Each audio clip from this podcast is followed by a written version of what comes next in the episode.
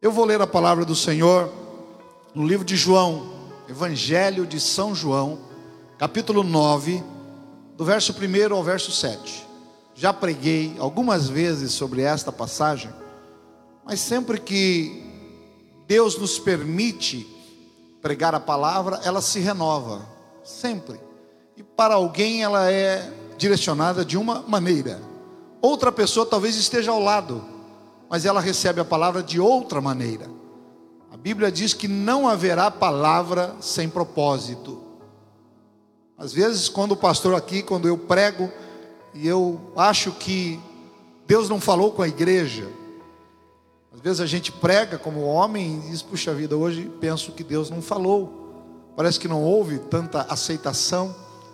Mas são os dias em que às vezes eu sou surpreendido com uma mensagem, ou na porta quando fico lá para cumprimentar os irmãos, e alguém ou várias pessoas diz, pastor, a palavra foi diretamente para mim, parece que Deus teve um cuidado comigo e me mandou uma palavra específica.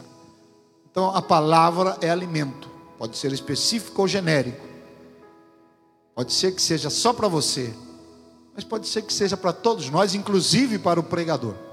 Por isso vamos prestar atenção, vamos acompanhar, Evangelho de São João, capítulo 9, a partir do verso 1, e passando Jesus, viu um homem cego de nascença. E os seus discípulos lhe perguntaram, dizendo, Rabi, mestre, quem pecou? De quem é a culpa? Para que este homem nascesse cego? Dos seus pais ou dele? Quem pecou? Este ou os seus pais? Para que nascesse cego? Versículo 3. Jesus respondeu, nem ele pecou e nem os seus pais.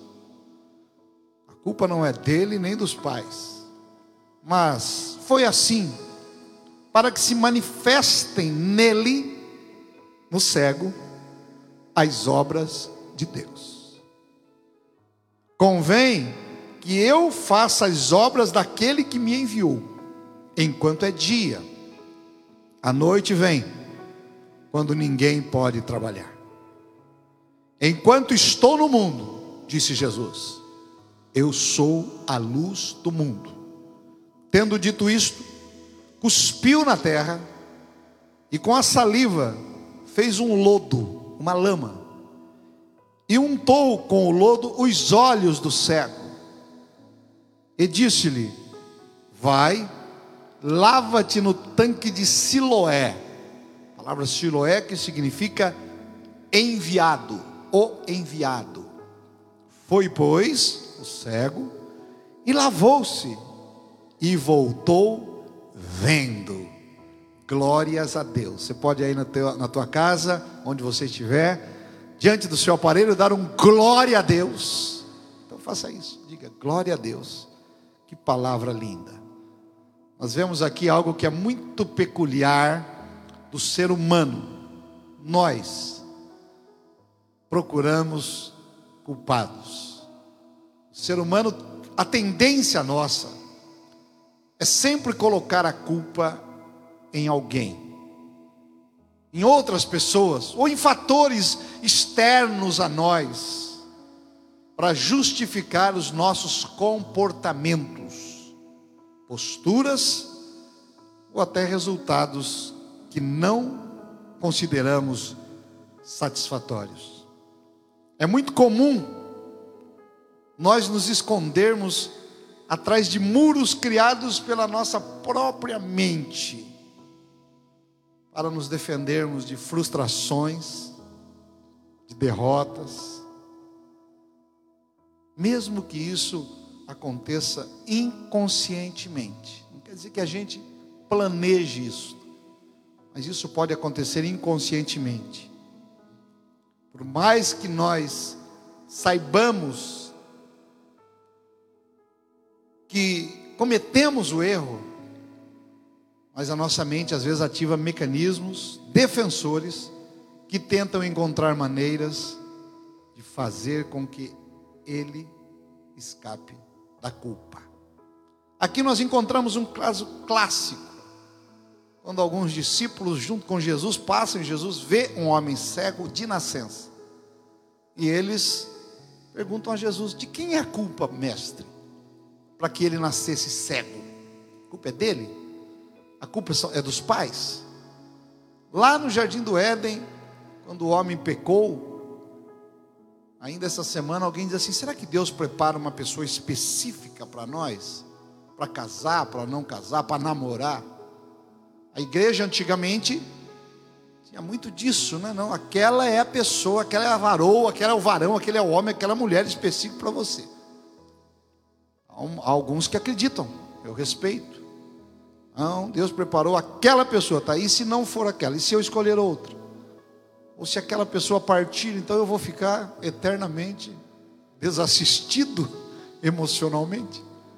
A Bíblia diz que no Jardim do Éden, quando Deus olhou e viu que o homem estava só, ele falou: eu vou fazer uma mulher para ele. E Deus fez uma mulher perfeita. Imagina a beleza de Eva, tirada de uma costela. Deus desenhou aquela mulher para o homem. Disse: olha, Adão. Adão devia ser também um homem muito bonito, perfeito. E Deus desenha uma mulher perfeita, bonita, para Adão. E logo depois, você conhece a história, os dois pecam. A mulher se aproxima da árvore que não deveria se aproximar. E quando Deus vai cobrar, eles estão nus, eles envergonham-se diante de Deus. E quando Deus vai cobrar Adão, diz: Adão, por que você comeu? Por que você pecou? E a palavra de Adão é: a mulher que o Senhor me deu me levou a pecar. Ou seja, a culpa não é minha. Eu, Adão, não sou culpado. Foi a mulher que o Senhor me deu. Em outras palavras, o Senhor é culpado. Eu não pedi mulher nenhuma. É algo que está intrínseco na nossa mente. Uma criança às vezes é flagrada com a boca cheia de chocolate, se lambuzando tudo, e a mãe chega: você pegou o chocolate, mesmo que brincando. E a criança: não, mãe, não fui eu. Um instinto de sobrevivência, de negação, de achar culpados. E isso acontece. E a gente vai de criança para junior, para adolescente, para jovem, para adulto, para melhor idade. E se não tomarmos cuidado, nós vamos a vida toda procurar culpados. Quando chegam diante deste cego, Jesus é muito claro: olha, a culpa não é dele e nem dos seus pais. Mas este problema que ele tem, esta falta de visão, é algo que está na vida dele para que se manifeste nele a glória de Deus.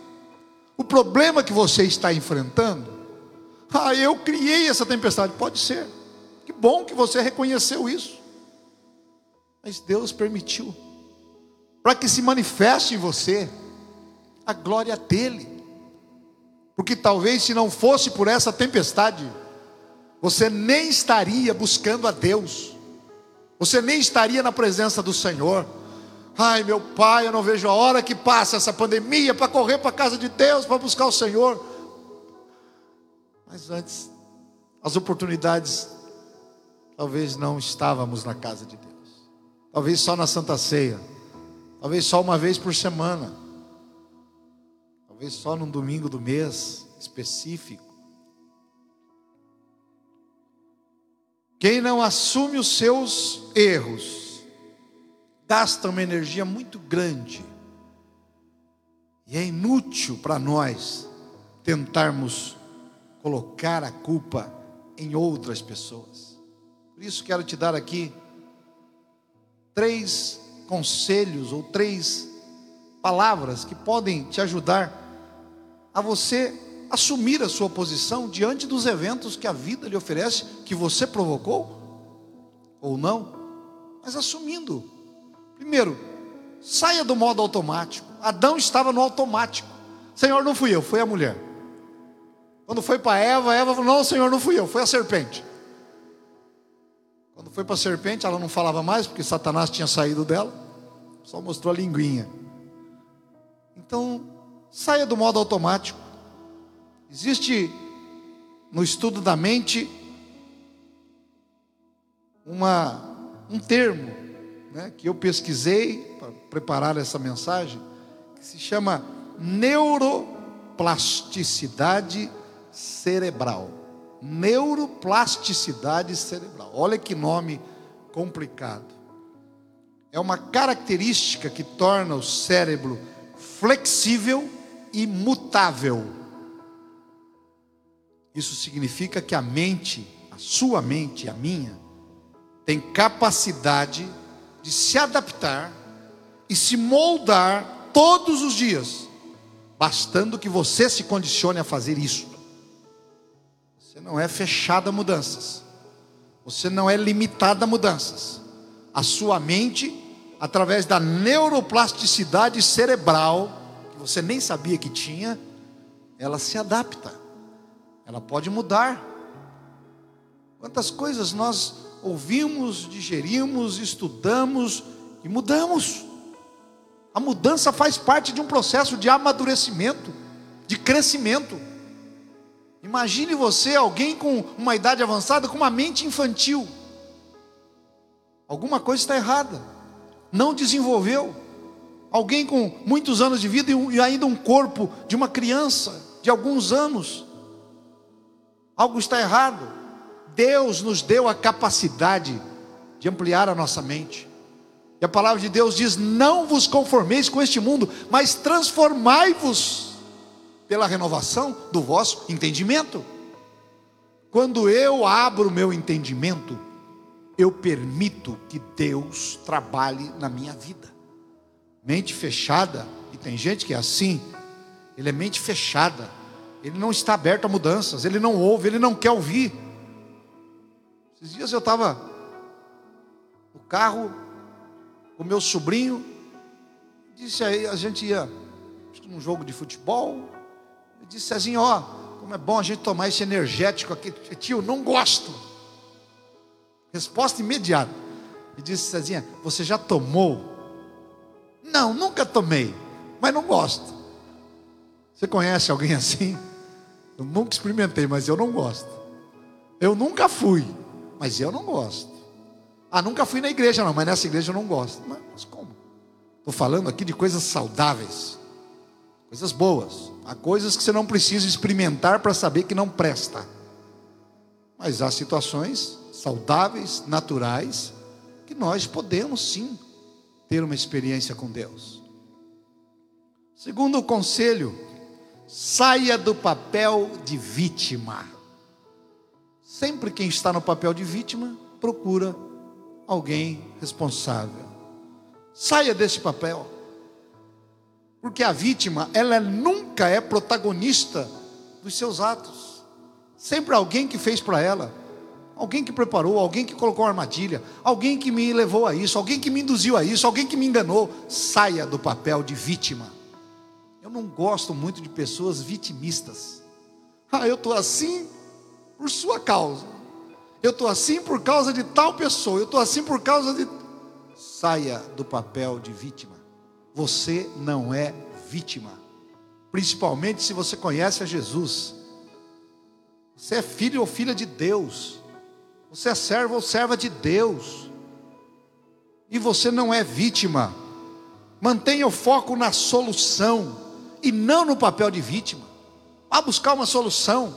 Enquanto você se acha uma vítima, você se conforta com este papel. É confortável o papel da vítima. Não sou eu, são os outros. Senhor, quem pecou para ele nascer cego? Saia do papel de vítima. Terceira coisa, perdoe-se. Perdoe-se. Nós erraremos muitas vezes na vida. Não está limitado. Enquanto você respirar, você erra e acerta. E há pessoas que eles não se perdoam.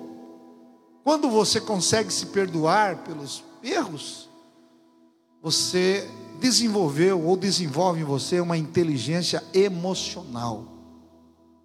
Eu me perdoo. A Bíblia diz que eu devo amar a Deus como eu amo a mim mesmo. Se você não se ama, você tem dificuldade para amar a Deus. Se você não se perdoa, Jesus na oração do Pai Nosso diz: Pai, perdoa os meus pecadores, assim como eu os perdoo. Está condicionado à minha atitude de perdão. Ame a si mesmo, ame a Deus, ame ao próximo como a si mesmo. Se você não se ama, como é que você pode amar alguém que está próximo de você? Perdoe-se. Nós vamos errar muitas vezes na vida. A diferença é que quem não tem Deus, quem não tem propósito, quem não tem palavra, quem não tem liderança, quem não tem a bênção, ele cairá, errará e vai ficar prostrado. Mas a Bíblia diz que se alguém que tem o Senhor na vida cair, o Senhor o levantará. E olha, a minha palavra para você nesta noite, te dando esses conselhos, é que o Senhor te levantará. Não importa o tamanho do buraco, do poço, seja como for, o local que você estiver, Deus é maior. E o fundo do poço tem algo de bom, é o limite do sofrimento, é dali para cima. Eu já estive muitas vezes lá, e já aprendi muito lá. Às vezes aprendi mais num fundo de poço do que num dia de glória. Aprendi mais com o meu erro do que com o acerto. Porque se temos a facilidade de colocar a culpa nos outros, quando acertamos, nós é que somos os vitoriosos. Fiz tudo certo. A minha inteligência, a minha sabedoria, a minha agilidade me levou a esta vitória. Mas quando erra, Deus, por que o Senhor deixou? O ônus eu trago para mim. Ou melhor, o bônus eu trago para mim, o ônus eu dou para Deus. Não, está errado. Deus é Senhor.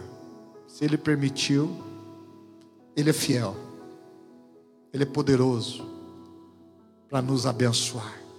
Eu quero orar sobre esta palavra. Jesus, completando o texto que nós lemos, diz: ninguém pecou para Ele nascer, não tem culpa. É a glória de Deus que vai se manifestar nele. E olha, queridos, como a glória de Deus se manifesta.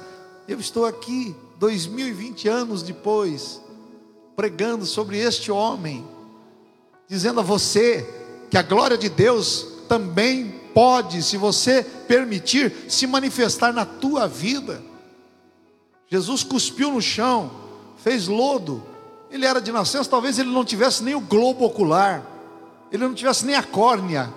Jesus desenhou ali nos olhos dele e disse: vai lá num tanque, é uma água comum, mas vá lá, eu estou mandando, Jesus estou mandando, vá lá e se lave. E a Bíblia diz que ele foi num tanque, era um pouco de água que caía, chamado Siloé, lavou os olhos e voltou enxergando. Olhe bem para mim, a palavra de Deus, a palavra de Jesus está dizendo: vá, faça, peça perdão, assuma, comece de novo, se levante. A palavra de Jesus disse: vá, se lave, enxergue. E eu estou dizendo a você: vá, levante-se, enxergue, seja vitorioso ou vitoriosa.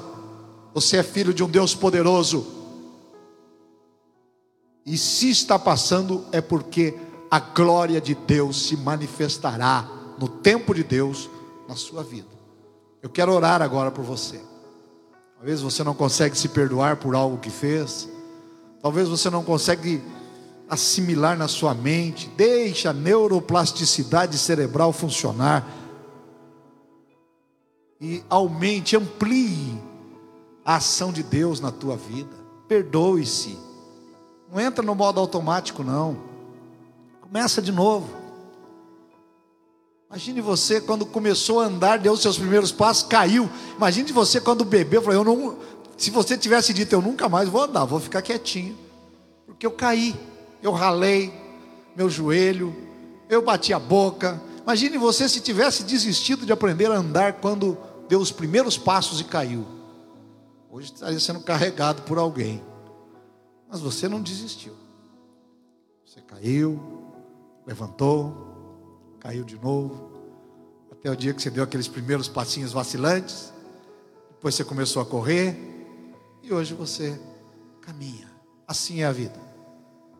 Não é um ferimento no joelho espiritual que vai te parar. Não é um tombo de cabeça que vai te parar. Seja protagonista da sua história. Você não é um ator coadjuvante ou uma atriz coadjuvante do filme da sua história. Você é protagonista. Deus é o escritor do roteiro. Você é o protagonista. E quem estiver perto de você tem que entender que você é abençoado por um Deus maravilhoso. Eu quero orar por você.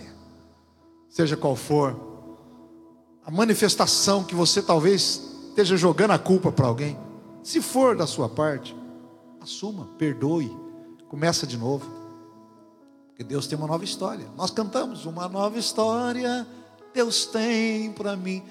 Deus tem uma nova história para você, para o Brasil. Tem se dito muito o novo normal. Aí quando passar a pandemia vai ter um novo normal. Como é que vai ser? Ai, vai todo mundo de máscara, as pessoas não vão mais apertar a mão, não vão se abraçar. Um novo normal? Eu tenho dificuldades para acreditar nisso. O meu normal é o que Deus preparar para nós, para mim, e eu aceitarei. Vamos orar para que a bênção de Deus esteja sobre nós. Se você tiver água na tua casa, se você tiver uma peça de roupa, isso não sou eu que estou inventando. Lá no livro de Atos, a Bíblia diz que eles levavam lenços e aventais e tocavam nos apóstolos. E levavam, e quando colocavam sobre as pessoas, os doentes eram curados.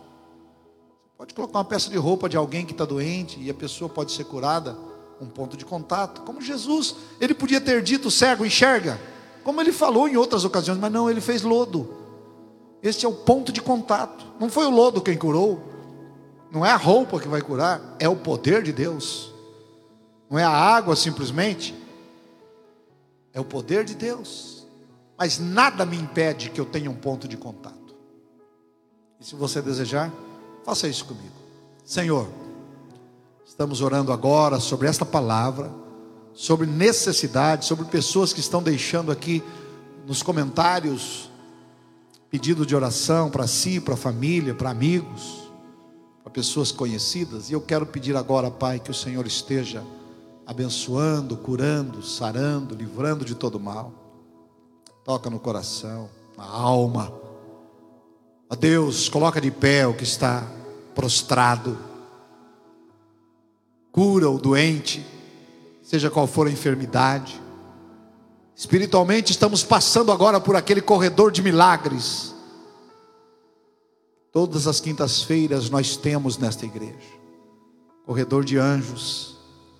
Abençoa, Pai, visita a casa, o lar, cura, que a tua bênção esteja sobre cada um, que a tua graça, Senhor, restaure, abençoe a água que está sendo consagrada, as peças de roupas, a família reunida, este homem, esta mulher, este jovem que sozinho presta esse culto a Ti, toda a nossa equipe que está aqui trabalhando voluntariamente para que chegue com a melhor qualidade à casa dos irmãos. Eu abençoo esta igreja, mesmo aqueles que não têm conseguido, ó Deus, nos acompanhar nas atividades que temos, as lives kids que são feitas às terças e quintas, o Next Fire que volta no sábado agora, os 2 cultos do domingo que teremos. Ó Pai, que a Tua bênção alcance a cada um, e nós possamos Te glorificar, mesmo aqueles que não estão conseguindo nos acompanhar, mas são Seus filhos e filhas, que a Tua bênção os alcance, cure, liberte, prospere, em nome do Senhor Jesus.